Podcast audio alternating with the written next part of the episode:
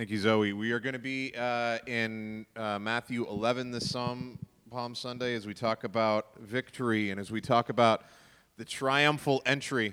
And um, this is an odd thing to call Jesus' entry into Jerusalem, the triumphal entry. And that's not a biblical phrase, but that's kind of traditionally what we've labeled it. And, and it is in all, in all three synoptic gospels Matthew, Mark, and Luke.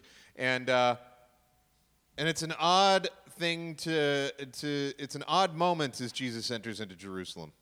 Because I want you to imagine, even though we know the story of, of Jesus entering into Jerusalem for the most part, I want you to imagine what was happening on the other side of the town. I want you to imagine the might of the Roman Empire on display. Oh, and that's unfortunately didn't come out as well as I'd like it to. But I want you to imagine thousands of Roman legions walking into the city of Jerusalem, who are there specifically for the week of Passover in order to keep the peace. And the way that the Roman Empire keeps peace is if you step out of line, they crush you. And they destroy everything and burn the city down and do not care. And they, they walk in with violence and might, with their thousands of men, thousands of weapons, thousands of uh, all of their armor, all of their bright shininess, everything uh, about their power is, is established. And that is how they enter into the city of Jerusalem. And, and if we were in our world to call something a triumphal entry, it would most likely look like the entry of the Roman Empire into Jerusalem on Passover, uh, uh, the week of Passover, in order to keep the peace. And we wouldn't call we wouldn't call Jesus' entry into Jerusalem on a small donkey an action of the uh, uh, uh, of a powerful empire. But yet that uh, we wouldn't call that a triumphal entry, and yet that is what we would see right now. We see that in Matthew 11 that as they approached Jerusalem and came to Bethphage and Bethany at the Mount of Olives, Jesus sent two of his disciples, saying to them, Go to the village ahead of you, and just as you enter it, you will find a colt tied there, which no one has ever ridden. Untie it and bring it here. The reason why no one has ever ridden it is it because it's a young donkey and therefore a small donkey, okay? If anyone asks you, why are you doing this, say that the Lord needs it and we'll send it back here sl- uh, shortly. So it's a borrowed small donkey. And they went and found a colt outside in the street tied at a doorway. And as they untied it, some people standing there asked, What are you doing untying the colt? And they answered as Jesus had told them, and the people let them go, which is just as much a miracle as anything else. Like a colt was was your transportation. This would be like you walking into someone's driveway and just like opening their truck and being like, "I'm going to borrow this," and then they're like, "What do you?" The Lord has need of the truck. I'll bring it bring it back when we're done. And they just go, "Okay." Like I imagine like if you go to Leduc and try to pull that off, I don't think it's going to go well for you. So this is as much of a miracle as anything else. What are you doing untying the colt? They answered as Jesus had told them to. And uh, the people let them go. And when they brought the colt to Jesus, they threw their col- col- colts over it, and he sat on it. So we see that in this city, the people have seen the might of the Roman Empire enter on one side. Roman legionnaires and their armies and their shields and their spears and all of their might walking into the city. And the opposite side, they see a man coming in on a borrowed small donkey. So, how do the people respond? Many people spread their cloaks on the road, while others spread branches they had cut in the fields. And those who went ahead and those who followed shouted, Hosanna! Blessed is he who comes in the name of the Lord. Blessed is the coming kingdom of our father David. Hosanna in the highest heaven. And Jesus entered Jerusalem and went into the temple courts. And he looked around at everything, but since it was already late, he went out to Bethany with the twelve. Now, these are not foolish people. They understand what a powerful entry looks like. It's not that they're very impressed with this small borrowed donkey, but when they saw Jesus entering on a colt the foal of a donkey, they knew and understood what he was saying was that he was entering as the Messiah. They're quoting Zechariah 9 is rolling through their heads as they see Jesus rolling into Jerusalem. In Zechariah 9, the prophet tells the people of Israel, Rejoice greatly, daughter Zion. Shout, daughter Jerusalem. See, your king comes to you, righteous and victorious, lowly and riding on a donkey, on a colt, the foal of a donkey. So when Jesus may, did this, when he borrowed the donkey and rode into Jerusalem on it, he was making a statement about who he was. He was telling everybody, I am the king that you have been waiting for. Get ready for what's to come. So when the people saw this, they responded uh, they responded to him as a king. Because they were thinking not just that the king was entering lowly and humble in heart, they were remembering later on in Zechariah 9 when it says this Then the Lord will appear over them, his arrow will flash like lightning, the sovereign Lord will sound the trumpet, and he will march in the storms of the south, and the Lord Almighty will shield them. They will destroy and overcome with sling, sling stones. They will drink and roar as, if, as, as with wine. They will be full like a bowl used for sprinkling the corners of the altar.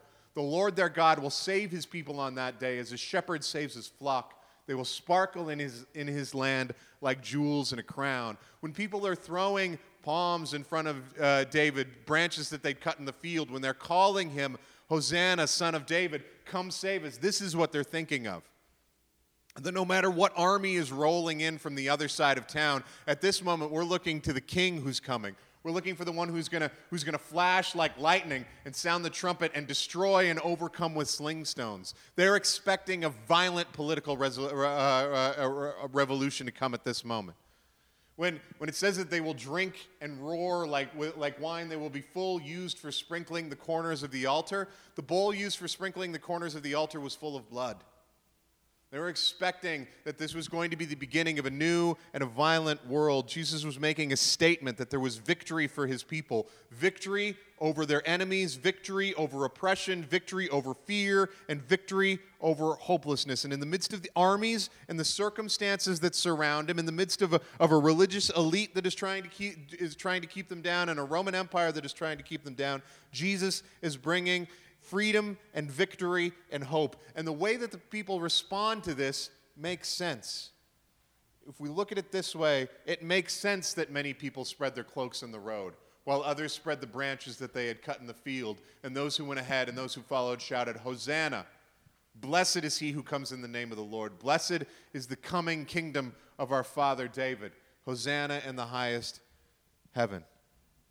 That they, it makes sense that Jesus make a state, making a statement, and they are making a statement as well because they quote Zechariah 9, and they also quote Psalm 118 when they say, Come save us. They're saying, Yes, the king is coming. Come and save us. But there's more than that.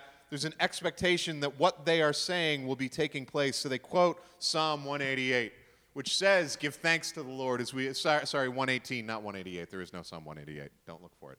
Um, they say, Give thanks to the Lord, for he is good, his love endures forever. They say, Let Israel say, His love endures forever. Let the house of Aaron say, His love endures forever. Let those who fear the Lord say, His love endures forever. And Psalm 118 continues When hard pressed, I cried to the Lord. He brought me into a spacious place. The Lord is with me. I will not be afraid. What can mere mortals do to me? The Lord is with me, He is my helper, and I look in triumph on my enemies. It is better to take refuge in the Lord than to trust in humans. It is better to take refuge in the Lord than to trust in princes. All the nations surrounded me, but in the name of the Lord I cut them down. They surrounded me on every side, but in the name of the Lord I cut them down. They swarmed around me like bees, but they were consumed as quickly as burning thorns. In the name of the Lord I cut them down and I was pushed back and about to fall, but the Lord helped me. The Lord is my strength and my defense. He has become my salvation. The people who were saying this, who were saying, Come save us, who were saying, Hosanna in the name of the Lord, these were not foolish people. These were people who knew full well the might of the army that was entering, but they also knew full well the victory that was promised in the Lord, and they trusted that the victory that the Lord had promised was at hand. So they said, and I want us to, to practice this because we're going to do it a little bit later. So they said, Give thanks to the Lord, his love endures forever. Now, uh, we sing this probably, uh, we sing this like white people do, um, which is our cultural disposition, which is fine. But this was written as a call and response. I think the technical word for that is antiphony, but it's a call and response. So, uh, those of you who are familiar with 1980s hip hop will be very familiar with the with the with the call and response tradition. But but here's the deal. I'm gonna say the I'm gonna say the, the first line, and you're gonna say what's in bold and underlined, okay? So I'm gonna say, let Israel say. Not bad. Let the house of Aaron say. Let those who fear the Lord say. So when hard pressed, they cried to the Lord and they trusted this, that his love endures forever.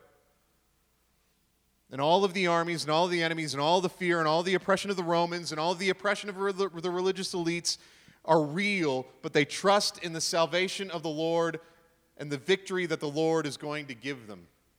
This is interesting because these were people who saw deeply that problems and enemies swarmed around them like bees, but they also believed that they were consumed as quickly as burning thorns. And this is where I need to repent a little bit.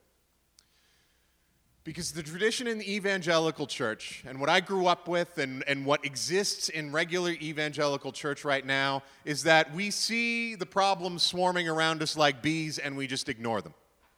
We pretend that there's, oh, there's, as we're, as we're in the swarm of bees, traditional evangelicalism says there's no bees. What are you talking about? People who follow Jesus aren't affected by bees. No, no, no, we're fine. We're fine. Everything's good right now. Just, just no, there's no bees. And if you have bees around you, then that is because you have a lack of faith and you need to trust the Lord more because if you were a good Christian, you wouldn't have any bees swarming around you.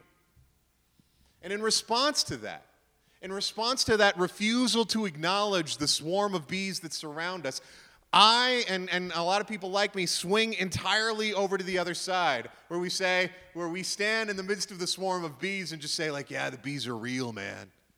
Look at the bees. Yeah, I get stung, you get stung, we all get stung. And we just, yep, bees surrounding us with the stinging, you know, and we just and we just live there with the in the midst of the swarm of bees because they didn't acknowledge the bees like we're going to acknowledge the bees, but we just sit there and we're like, yep, getting stung by bees is terrible.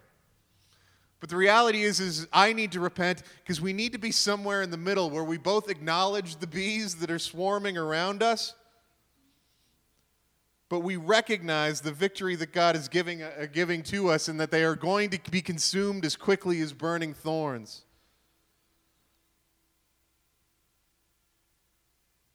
Neither are right. We need to swing into the middle, where though there are bees, yes, but we have victory over them because the love of the Lord endures forever.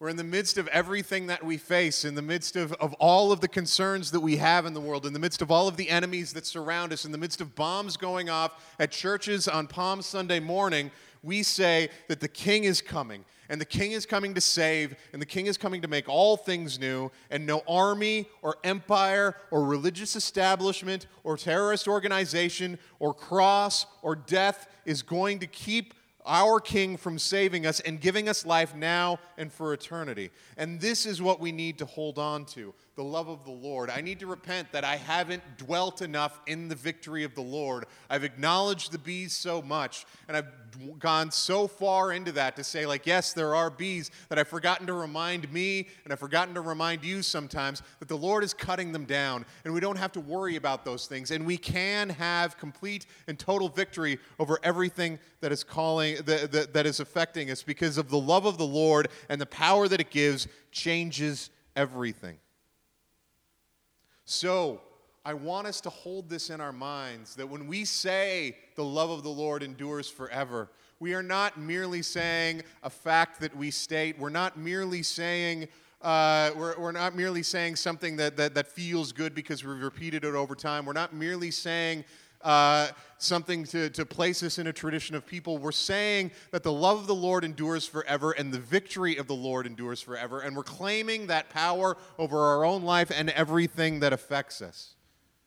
And even in the midst of, of, of, of, economic failure, even in the midst of everything falling apart, even in the midst of our own sickness, even in the midst of, of everything that we're afraid of, in a world that seems to be going insane, we are going to say, His love endures forever. So now that we have prepared our hearts, let and listen to the Lord, let's worship properly by having, let Israel say, let the house of Aaron say, let those who fear the Lord say. Let Disciples Church say. Let all of Edmonton say. Let the old wise people say. Let the children say. Let, the, let, let all the people in the middle aged people say. I let you put yourself in whatever category you wanted. Let all the sick people say, His love endures forever. Let the people worried about money today say, Let the scared people say, let everyone say, His love endures forever. His love endures forever. His love endures forever. His love endures forever. And this love changes everything. Because there's nothing that is going to come against us that we need to face with fear. There is nothing that is going to come against us that we need to face with trepidation. There is nothing that we are called to do that we cannot accomplish. Because no weapon formed against us shall prosper. There is no impediment to the love that we have been given and we have been given full and total victory in the love of Jesus over everything that matters. And only what matters for eternity really matters.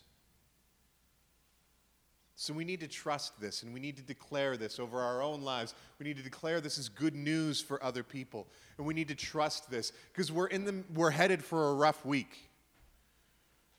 One of the things that happens in this week is we walk through a period, we watch Jesus walk through a period of victory and then and then rejection and then come back to victory on the other side. And we're all headed for a rough week as well because you might leave here powered and fired up and, and chanting in your own mind, His love endures forever, and I hope that you do. But at some point this week, you're going to face something that reminds you that there is an army entering from the other side, that there are forces coming against you that, that, uh, uh, that appear big and large and scary and powerful, and, the, and it looks like death and destruction and loss. But we need to trust that the resurrection is coming because we know how the story ends. The people who, who gathered in front of Jesus and said, Hosanna, come save us, and threw their cloaks in front of him and, and, and threw branches that they had cut from the fields in front of him and said, Hosanna, this is the coming King of David. They were right. They were right when they said that. They didn't believe that they were right when Friday rolled around. When Friday rolled around, they didn't believe it anymore. They, they thought we must have been wrong last Sunday, uh, last Sunday because because if, if what we said then was right, then what is happening Friday wouldn't be happening. But then Resurrection Sunday happens, and all of the things that they were right about beforehand is verified. And we believe this.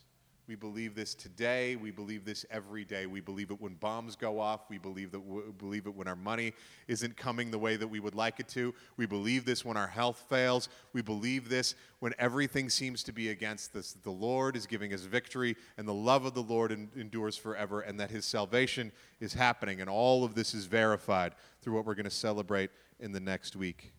So let's do this together.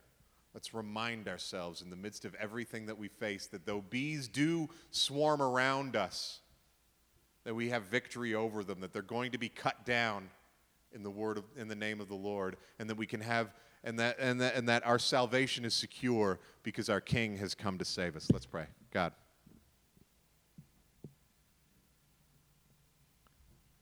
We forget. We forget that your love endures forever and we see the armies of Rome marching against us. We see all of the problems that we have. We see bombs going off. We see injustice being done. We see people ignoring your will and ignoring your name and crushing the brother and not loving our neighbors as ourselves and not loving you with our whole heart and people following nonsense and believing whatever their itching ears want to hear. And, and we wonder, we wonder, does the love of the Lord endure forever? And we get scared and we get small but God, we trust that you have given us victory. And that those people who said, Hosanna, blessed is the King who comes, uh, blessed the, who, blessed is the King, they were right. And we want to be right along with them. So we ask that in the face of circumstances that are surrounding us, that you give us victory, that you remind us that there is no weapon formed against us that shall prosper, that you remind us that you are making all things new, and remind us that you have victory even over death now and forever. So, uh, so give us the ability to live loving others because you have so loved us. We ask this in the name of your Son, Jesus.